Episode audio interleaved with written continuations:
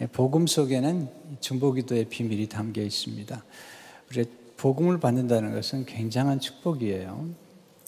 예수 믿고 영생 얻는 복음 안에 우리가 예수 그리스도께서 우리를 위해서 기도해 주시는 그런 기도의 중보 기도의 대상이 된다는 것은 큰 축복입니다. 주님이 우리를 십자가에 죽으시고 부활하실 뿐만 아니라 아, 지금도 우리를 위해서 기도하신다는 사실이죠. 로마서 8장 3, 4절을 보게 되면 누가 정죄하리요? 죽으실 뿐 아니라 다시 살아나신 이는 그리스도 예수시니 그는 하나님 우편에 계신 자요. 우리를 위하여 강구하시는 자신이라. 여러분과 저를 위해서 지금 기도하고 계시는 것입니다. 누군가 우리를 위해서 기도하고 있다는 사실을 아는 것은 굉장한 기쁨이고 또 감동으로 다가오는 것입니다. 예수님을 믿은 다음에 누리는 혜택, 원택이 굉장히 많죠. 그래서 예수 믿고 예수님이 우리를 기도하신다는 사실을 아, 베드로를 위해서 기도하셨잖아요. 그가 시험에 들 걸 아셨고 또 시험에서 극복할 것도 아시고 그 시험에 빠지지 않도록 또 기도하셨던 것을 기억하죠. 동시에 우리에게 이제 기도하도록 부탁을 하고 계시는 겁니다. 오늘 바울은 중보기도를 부탁하면서 기도의 비밀에 대해서 우리에게 가르쳐 주고 있습니다. 오늘 배울 수 있는 기도의 비밀, 또 안에 담겨 있는 감사의 비밀이 몇 가지 나와 있는데요. 첫째로, 하나님은 우리가 계속해서 기도하기를 원하신다는 것입니다. 오늘 이절에 보시면 기도를 계속하고 기도의 감사함으로 깨어있으라. 우리가 계속해야 될 게 있는데 그건 기도라는 것입니다. 왜 우리가 기도를 계속해야 될까요? 첫째로 기도는 호흡처럼 중요한 까닭에 기도를 계속해야 됩니다. 우리가 살아있는 동안 쉬지 않는 것이 있다면 그것은 호흡이죠, 호흡. 호흡은 자연스러운 것입니다. 호흡을 하지 않으려고 할 때 더 어려운 것이죠. 이 들숨과 내쉼이 계속되면서 우리는 생명 유지가 되는 것입니다. 지속하고 반복하는 것은 생명의 특징입니다. 그래서 호흡을 계속하거나 또 우리 심장이 멈추지 않는 까닭은 우리가 살아있다는 증거인 것입니다. 호흡하듯이 늘 기도하셔야 되고요. 아, 기도가 영적인 싸움이기 때문에 어렵게 도 느껴지지만, 그러나 동시에 기도라는 것은 호흡처럼 자연스러운 것입니다. 그래서 매 순간 또 평소에 기도할 수 있는 짧은 기도문이 영성가들에 의해서 오랫동안 전해 내려옵니다. 그래서 어떤 영성가들은 하루 종일 이 한마디 기도를 계속 드리는 것을 보게 됩니다. 제가 가르쳐 드릴게요. 주 예수님, 나는 죄인입니다. 제게 자비를 베풀어 주셔서 네, 굉장히 짧은 기도지만 이 기도가 호흡 기도로는 아주 적합한 기도입니다. 조금 더 짧게 기도한다면 예수님, 제게 자비를 베풀어 주십시오. 짧은 기도죠. 또는 그냥 짧게 주님 도와주세요. 주님 마음에 평화를 주세요. 주님 지혜를 주세요. 이렇게 짧은 기도들이죠. 우리가 하루 살아가면서도 얼마나 감정이 요동합니까? 그 감정이 요동하다 보면 분별력을 상실하게 됩니다. 하나님 앞에 마음에 평안을 주시도록 그냥 짧은 한마디를 기도를 하는데 그 기도들이 호흡하듯이 기도하는 가운데 놀라운 경험들을 하는 것입니다. 두 번째, 하나님 우리 기도를 경청하시는 까닭에 기도를 계속해야 됩니다.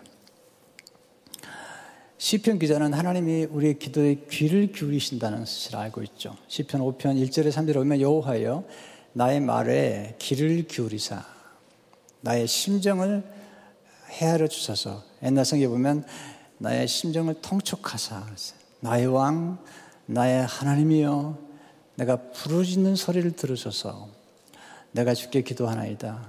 여호와 아침에 주께서 나의 소리를 들으시리니 아침에 내가 주께 기도하고 바라리이다. 근데 하나님이 우리의 기도를 들으시는데 기도를 들으시는 방법보다 더 중요한 게 누구의 기도를 들으시는가? 이 세상 사람들은 권력자들은 힘 있는 사람들 또 뭔가 그 재물이 있거나 또 권세가 있는 사람들 이런 사람들의 기도를 어, 하는 말을 귀를 기울이지만 하나님은 그렇지 않는다는 거죠. 하나님은 가난한 자, 소외된 자, 나그네 된 자, 고통 중에 있는 자, 애통하는 자, 예, 뭔가를 상실해버린 사람들, 난민, 죄인, 스스로가 어렵다고 생각하는 사람들의 기도를 들으신 게 아니라 바리새인의 기도를 들으신 게 아니라 죄인의 기도를 들으시고 세리의 기도를 들으신다는 거죠. 예, 하나님은 기도를 들으시는 그 대상이 보통 우리는 누군가가 우리에게 얘기할 때 아, 누구의 귀를 기울이는가. 네. 하나님 우리의 기도에 귀를 기울이시는데 특별히 우리가 생애를 살아가면서도 우리가 아주 어, 힘들고 어려울 때 그때 간구하는 기도를 들으신다는 것을 말씀하고 있죠. 들으신다는 것은 응답을 전제로 하는 것입니다. 아, 치료에 보면 히브리 노예들이 고통 가운데 부르짖잖아요. 고통 가운데 부르짖을 때 하나님이 들으셨고 그리고 언약을 기억하시고 모세를 통해서 그들을 구출하셨다는 겁니다. 하루는 시각장애인 바디메오가 예수님께 소리를 지르죠. 예. 다윗의 자손에게 나를 불쌍히 여겨달라고.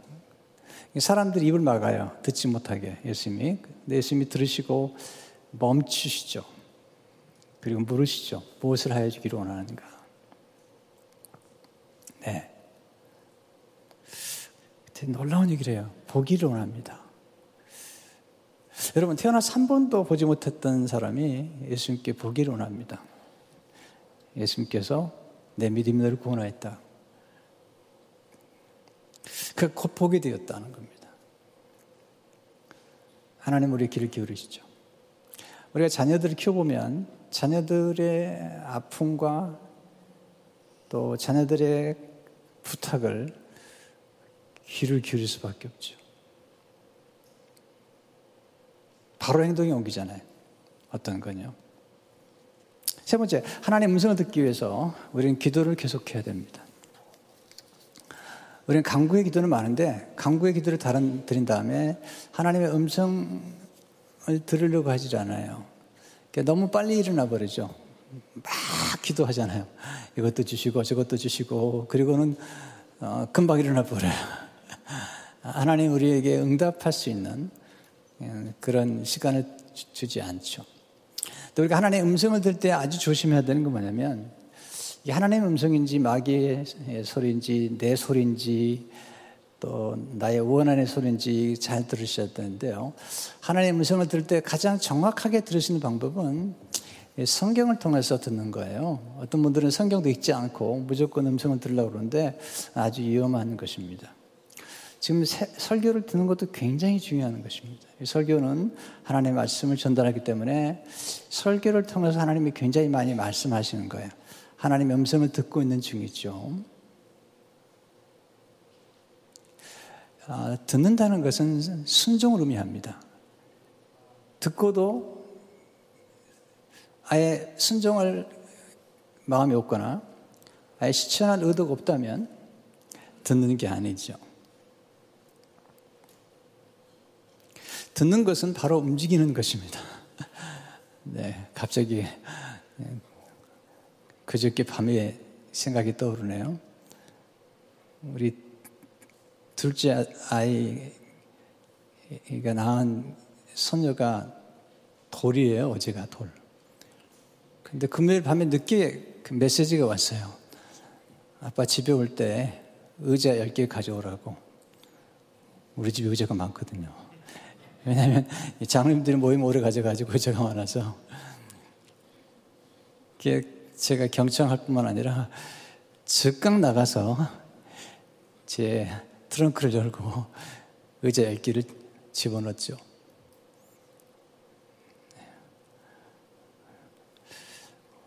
왜 자녀가 한 부탁이니까.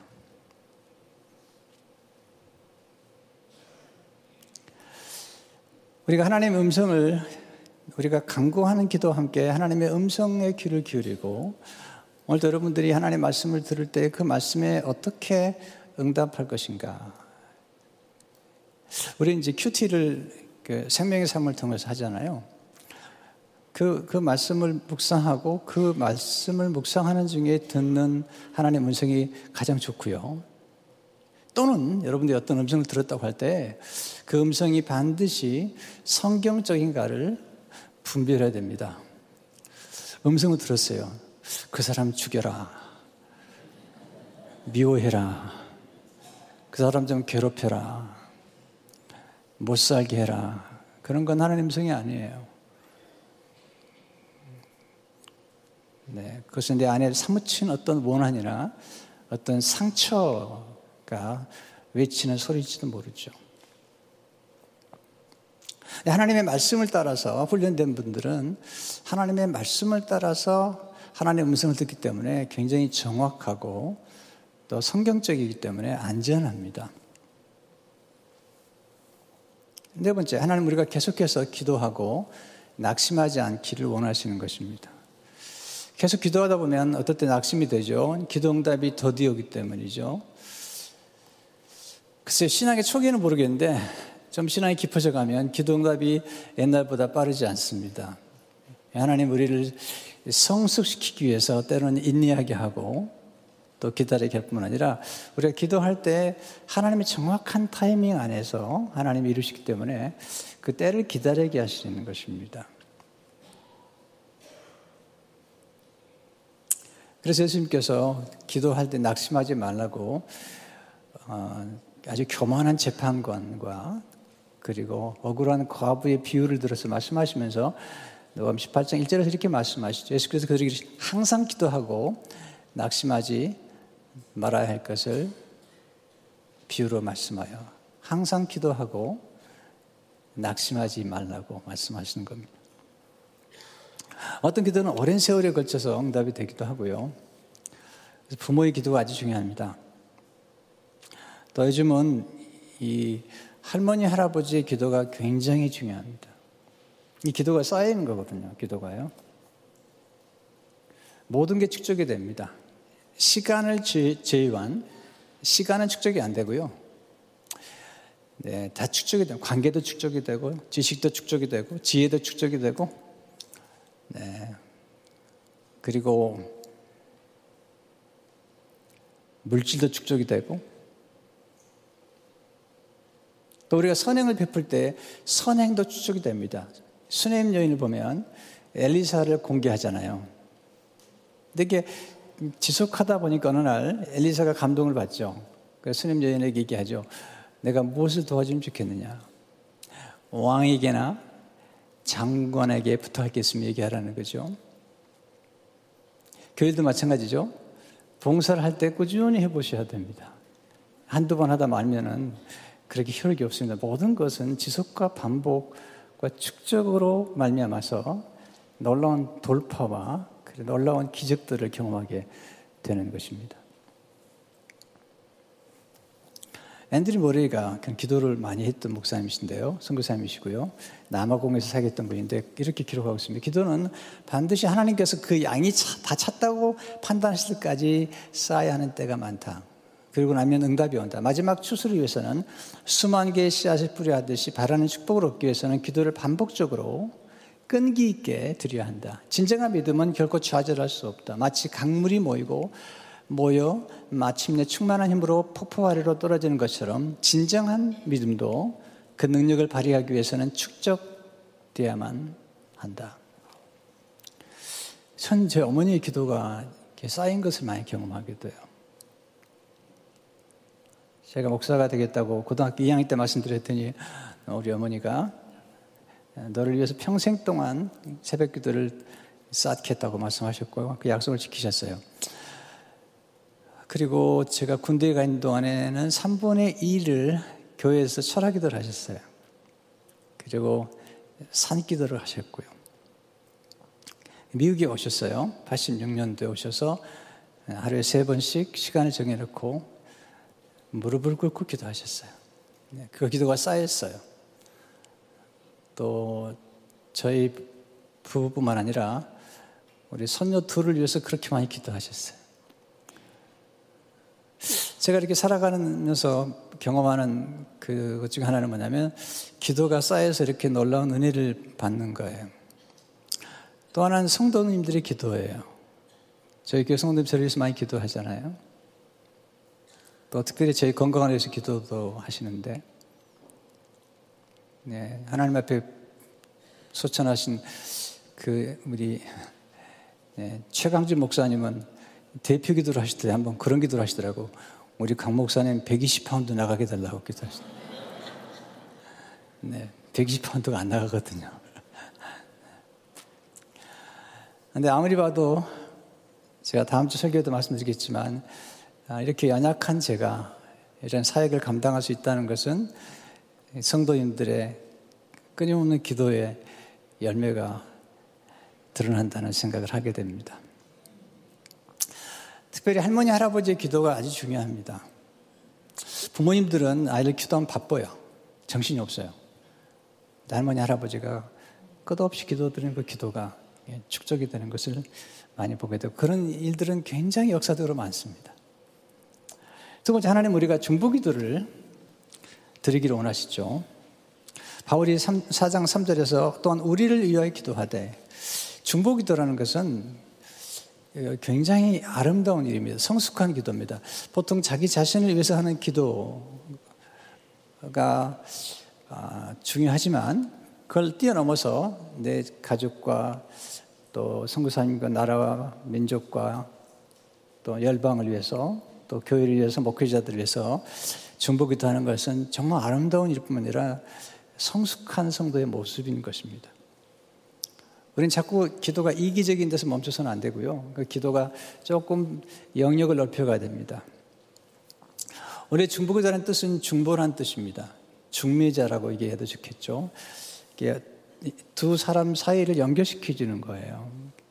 원래 중보의 역할을 했던 사람들이 구약의 제사장들인데 신약에 오면 우리가 하다 멜기세덱의 반차를 쫓아 우리 왕 같은 제사장이 되었다는 것입니다. 그럼 우리는 우리가 하는 역할 중에 가장 중요한 역할 중 하나는 중보입니다. 중보. 원래 제사장이란 말의 뜻은 다리를 놓는 자입니다.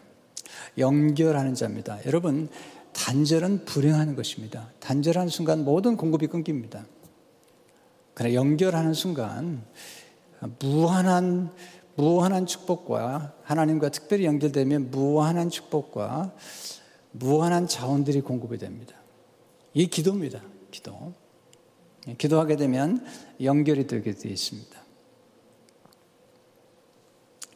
풍성해지고 그리고 충만해지는 것입니다. 차고 넘치는 것이죠. 근데 단절되는 순간은 핍절해집니다. 그래서 우리가 기도할 때 기도하는 게 중요한데 예수님을 영접하고 복음을 따라 예수님 영접하고 나면 우리 안에 성령이 들어오시는데 성령님은 간구의 영이십니다. 중보의 영이시 때문에 우리가 기도할 수 있는 은혜를 주시는 것입니다. 여러분 마귀는 절대로 우리가 성경을 읽거나 하나님의 말씀을 경청하도록 우리에게 어, 감동을 주지 않습니다. 성경은 마귀는 절대로 그래야 돼요.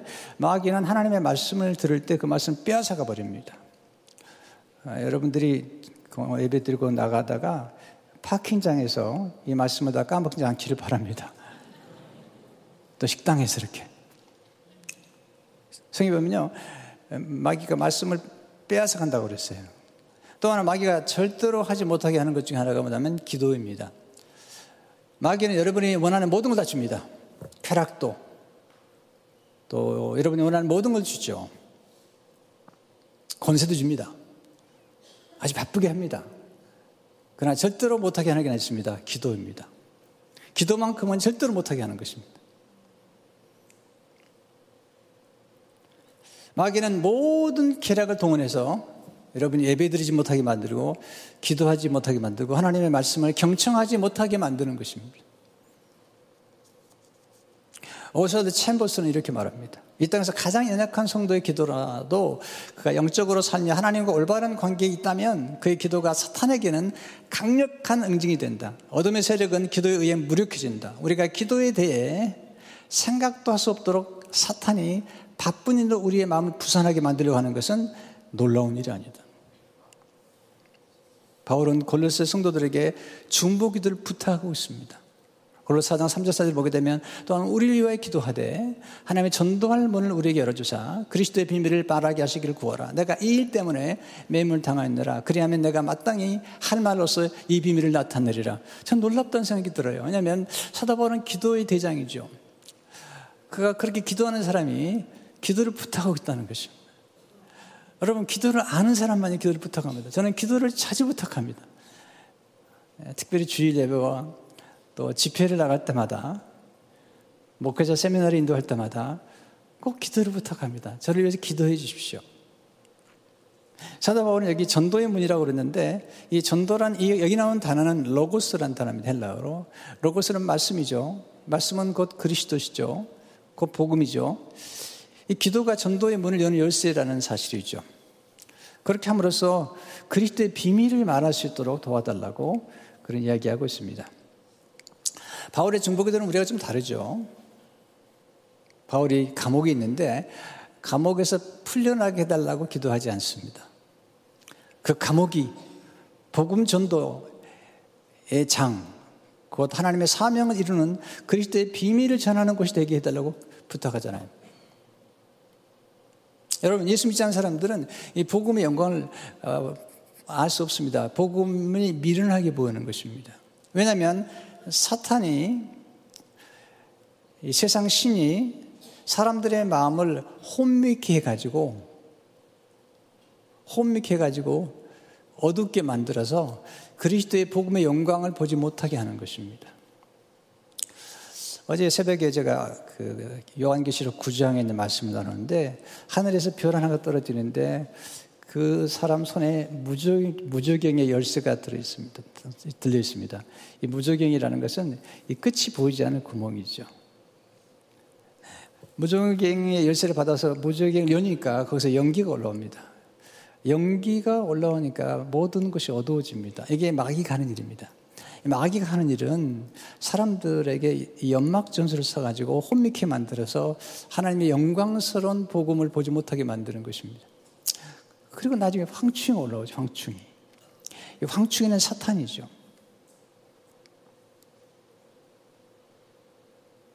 이, 이 황충이, 이, 이, 이 사탄에게 왕이 있는데 그 이름이 아볼로온이다. 헬라로 뜻이 파괴자입니다. 파괴자. 뭐 사탄이 하는 것은 다 파괴하는 일이라는 거예요. 가정을 파괴하고 관계를 파괴하고 그리고 인생을 파괴시키는 일을 하는 것이죠. 그러나 예수 그리스도의 복음은 우리를 살리고 회복시키고 세우고 그리고 새로운 창조의 역사를 하는 것입니다. 사도 바울은 고린도서 사상 사절에서 그중에 이 세상의 신이 믿지 않는 자들의 마음을 혼미하게 하여 그리스도 영광의 복음의 광채가 비치지 못하게 하면이 그리스도는 하나님의 형상이니라. 우리 마음속에 혼미케 하는 영이 있다면 그것은 사탄의 역사인 것입니다. 성령은 그렇게 하지 않습니다. 성령은 하나님 말씀을 듣는 사람들에게 빛을 비춰줘 가지고 하나님의 복음 영광을 보게 하는 것이죠. 고린도 사장 1절을 보게 되면 어두운 데 빛이 빛이라 말씀하시던 그 하나님께서 예수 그리스도의 얼굴에 있는 하나님의 영광을 아는 빛을 우리 마음에 비추셨느니라. 여러분 중보라는 단어의 뜻이 굉장히 중요한데요. 더치 시주라는 분이 쓴 중보 기도에 관한 책을 보게 되면 중보라는 뜻을 이렇게 표현해 히브리어 단어 파가인데요. 히브리어로 착륙하다, 빛을 비추다라는 뜻이에요. 이게 무슨 얘기냐면요. 우리가 중보를 하게 되면 중보기도를 시작하면 중보기도하는 장소에 하나님의 임재가 착륙하는 것입니다. 마치 비행기가 착륙하는 것처럼 하나님의 임재가 임하는 것입니다. 착륙하고요. 그리고 하나님의 성령의 빛이 많은 것입니다. 뿐만 아니라 우리가 중보하는 대상의 집, 대상의 장소, 바울 같으면 감옥에 우리가 기도할 때에 하나님의 임재가 착륙하는 것입니다. 하나님의 빛이 임하는 것입니다. 그렇게 함으로 사람들의 눈이 열리고 그리고 사람들의 마음이 열리면서 이 복음을 듣는 놀라운 역사가 나타나는 것을 보게 됩니다. 그러니까 중보하는 장소가 굉장히 중요한 거죠. 이게 중보기도실이 있는데요. 거기서 기도하기 위해서 그 자리에 들어가게 되면 하나님의 성령의 빛이 임하고 임재가 임한 임재가 착륙하는 것이죠. 그리고 빛이 임하는 것입니다. 뿐만 아니라 거기서 기도할 때 우리 이제 중보 기도하는 분들이 제가 강단에 설교, 설교하는 걸 기도하거든요. 그러면 이 강단에 설교하는 이 시간에 성령님께서 저를 사로잡아 주셔서 그 빛을 비춰주시고 뿐만 아니라 여러분들이 설교를 들을 때 하나님의 진리의 말씀을 깨닫고 또 감동을 받고 이렇게 눈물을 흘리게 만들고 이런 역사가 나타나는 것입니다. 또, 또 하나 재밌는 것은 뭐냐면 이 파가라는 이 중보로 할 때 히브리어 파가라는 단어는 관역이라는 뜻이 있어요. 관역. 정확하게 화살이 화살에 관역이 꽂히는 것처럼 또는 총을 쏠때 관역을 통과할 때에 이 특별히 파가라는 단어는 관역의 중심부라는 뜻이 있는 거죠. 우리가 기도할 때 산만한 기도가 아니라 정확한 기도. 그러니까 사도 바울이 기도할 때 중보 기도를 통해서 전도의 문이 열리고 그리스도의 비밀을 말하도록 하려고 할 때 바로 그 기도 제목이 정확하게 이루어질 수 있도록 이 관역의 중심부에 확 꽂힐 수 있는 그런 역사가 바로 중보기도의 역사인 것을 보게 됩니다. 여기서 말하는 하나님의 비밀은 복음이죠. 왜 비밀이냐면 보통 사람에게는 이게 어리석게 보이는 겁니다. 미련하게 보이는 것입니다. 근데 하나님이 가장 어리석게 보이고 미련한 것에 비밀을 담아놓으신 겁니다. 거기에 이제 십자가라는 것입니다. 그러나 고린서 1장 18, 19절을 보게 되면 십자가의 도가 멸망하는 자들에게 미련한 것이요.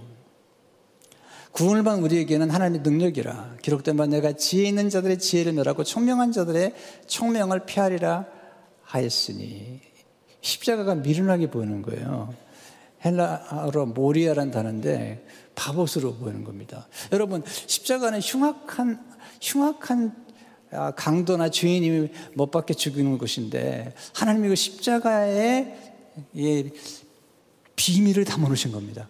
십자가에서 흉악한 죄인 같은 우리들을 대신해서 십자가에 돌아가신 예수님의 그 피가 우리를 구원하고 우리에게 새 생명을 주고 그리고 성령을 받게 만드는 놀라운 비밀이 바로 거기 있었던 뿐만 아니라 하나님이 우리를 구원하는 그 미련한 방법 중 하나가 전도라는 것입니다.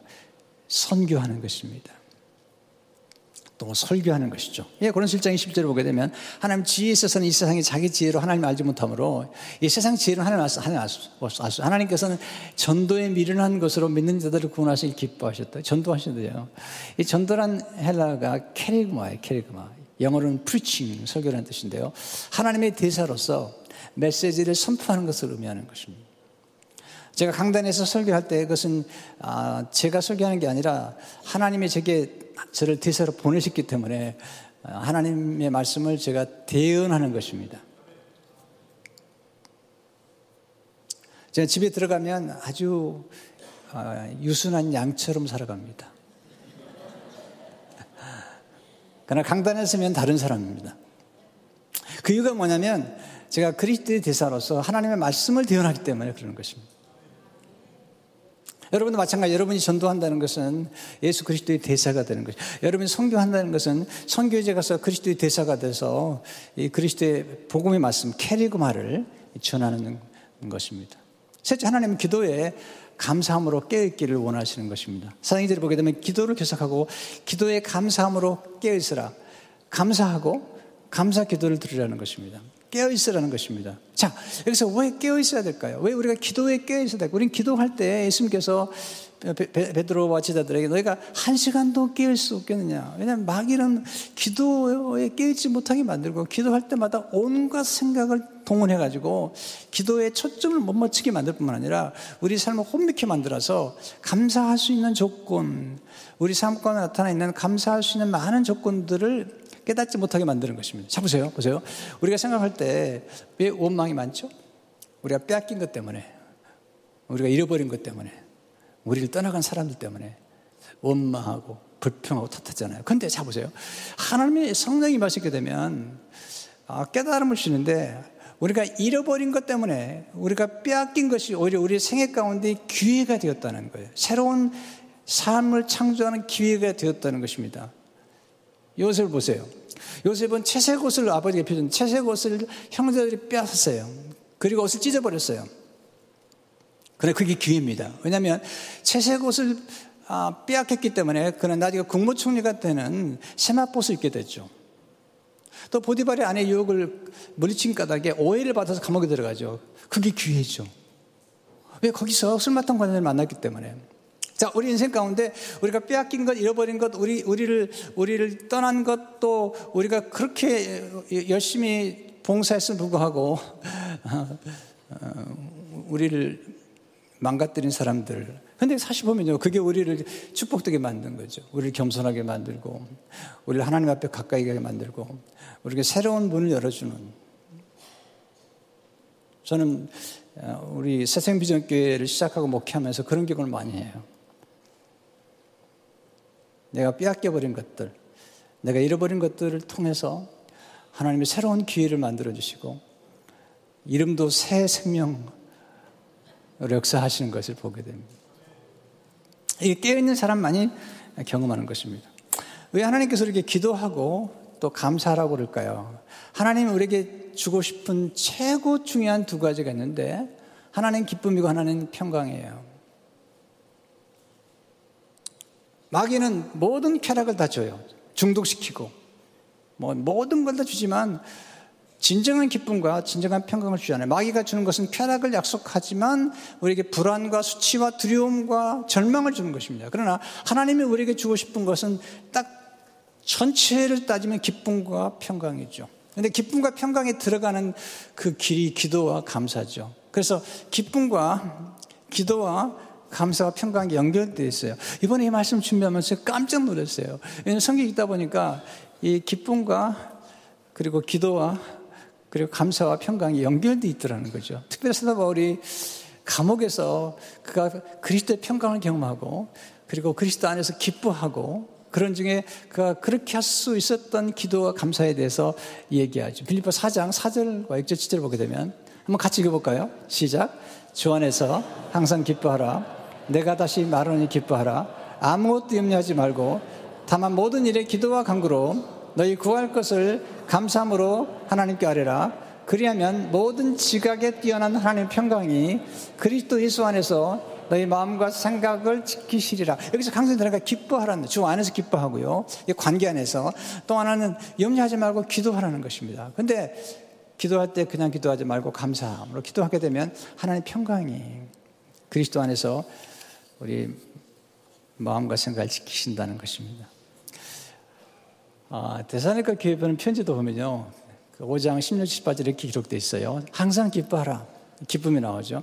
쉬지 말고 기도하라. 기도가 나오죠. 범사에 감사하라. 이것이 그리스도 예수 안에서 너희 향하신 하나님의 뜻이네. 그리고 이어서 5장 23절에 보면 평강의 하나님이 네, 항상 기뻐하고 쉬지 말고 기도하고 범사에 감사하는 평강의 하나님이 친히 너희를 온전히 거룩하게 하시고 또 너희의 온 영과 혼과 몸이 우리 주 예수 그리스도께서 강림하실 때 흠없게 보존되기를 원하노라.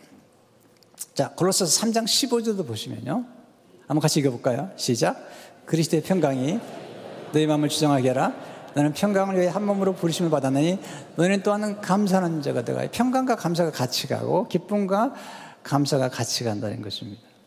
제가 이 말씀 준비하면서 짐 와일드러라는 분이 공주한 책 가운데 기쁨은 여기서 시작된다는 책이 있어요.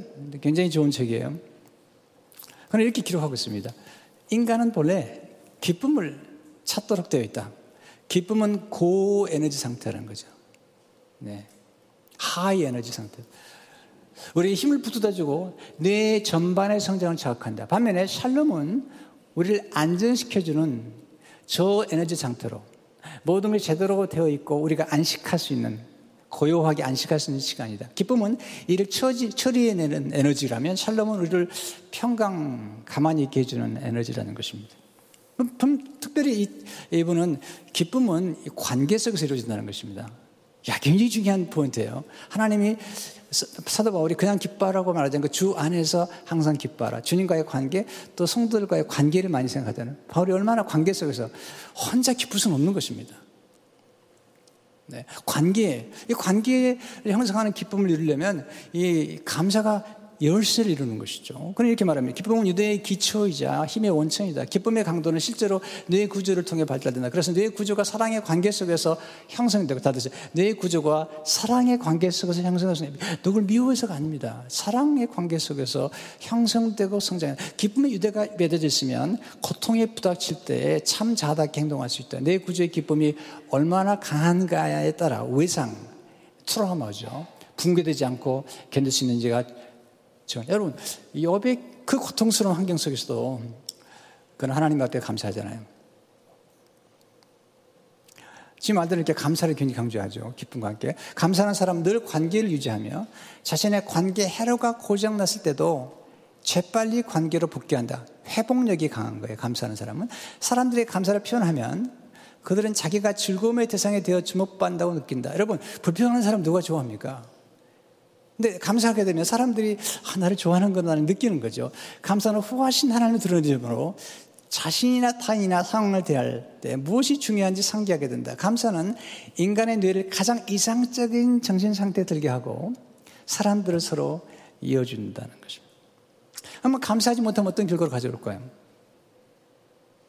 자꾸 불평한다는 거예요. 비관하고 또 남을 비판하고. 감사를 불이길 줄 모르면 상황 관계를 대할 때 중요한 부분을 놓친다. 결국 우리는 비관과 원한과 억울한 마음에 빠진다. 그것뿐 아니라 사람들과 단절된 기분이 들고 자꾸 그들을 비판하게 된다. 보다시피 세상에는 감사가 모자라다.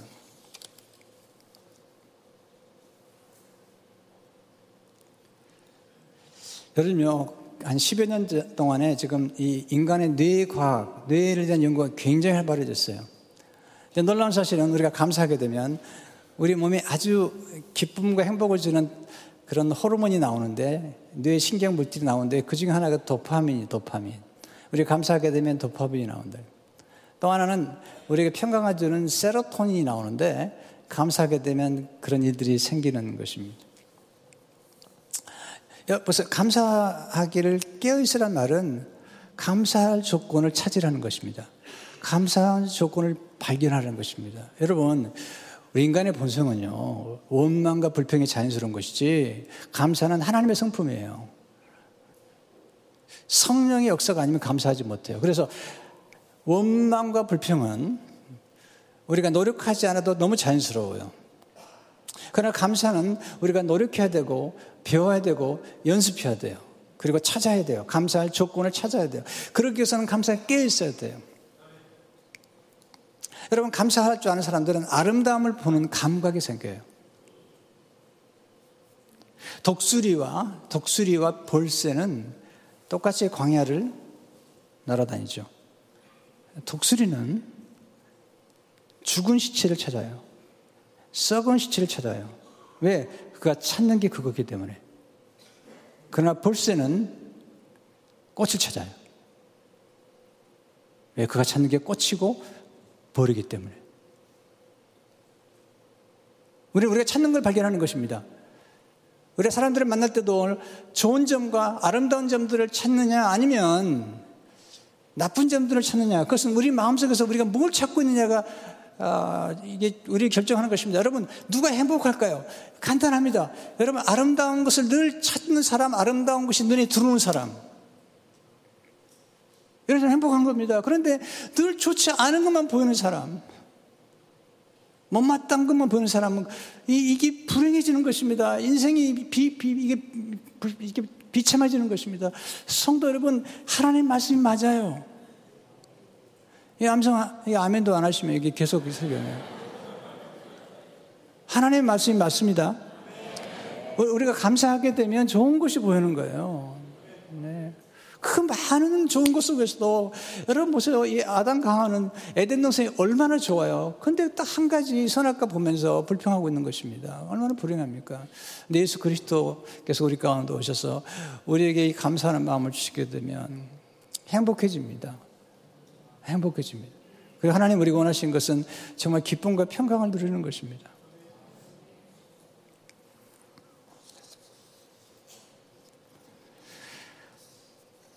중보기도와 감사는 성숙한 성도의 모습입니다.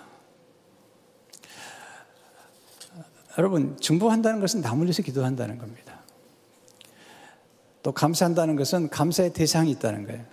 감사에 대한 구체적인 아, 기도 제목, 감사 제목이 있다는 것입니다. 제가 다음 주에는 추수 감사주기 때문에 조금 더 감사에 대한 말씀을 드릴 계획입니다.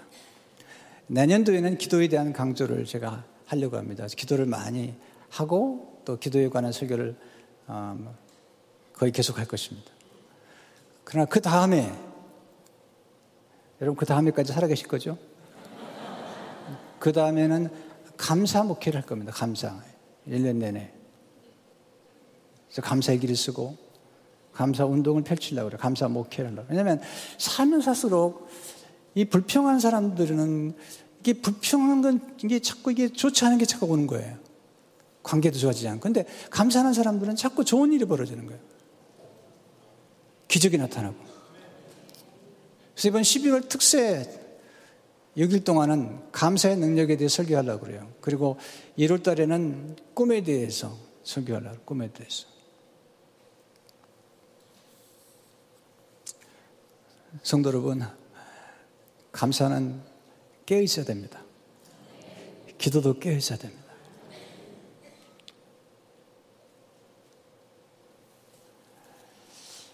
아, 크리스 코시란 분이요.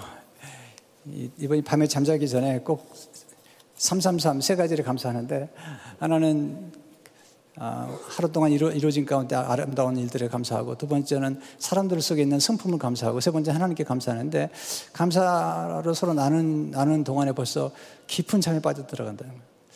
또는 감사한 다음에 이렇게 허그를 해주게 되면 우리에게 아주 중요한 행복 호르몬이 하나 있는데 그것은 옥시토신이라는 것입니다. 옥시토신.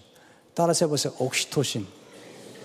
이것은 뭐냐면 어린아이가 엄마의 젖을 빨면서 친밀한 관계에서 느끼는 호르몬이에요. 그리고 엄마가 아이에게 젖을 물리면서 그때 친밀한 관계에서 경험하는 행복이에요. 쉽게 하면 친밀한 관계 속에 느끼는 거죠. 여러분, 허그할 때 좀 허그하고 나면 좀 따뜻해 느끼잖아요. 바로 그런 때 느껴지는 그런 행복 신경 물질이죠. 다 이게 기도 속에서, 감사 속에서 친밀한 관계 속에서 나오는 것입니다.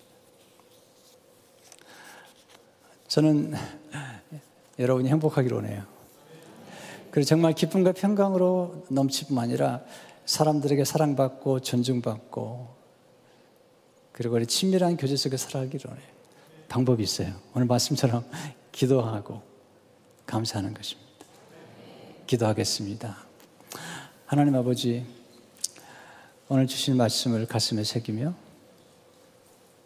감사가 식어버린 시대, 이렇게 풍요롭지만 불평과 짜증스러움과 분노가 많은 시대에 하나님 아버지 우리 성도들이 감사함으로 중보하는 가운데 진정한 평강과 기쁨이 넘치도록 축복해 주옵소서. 예수 이름으로 기도합니다.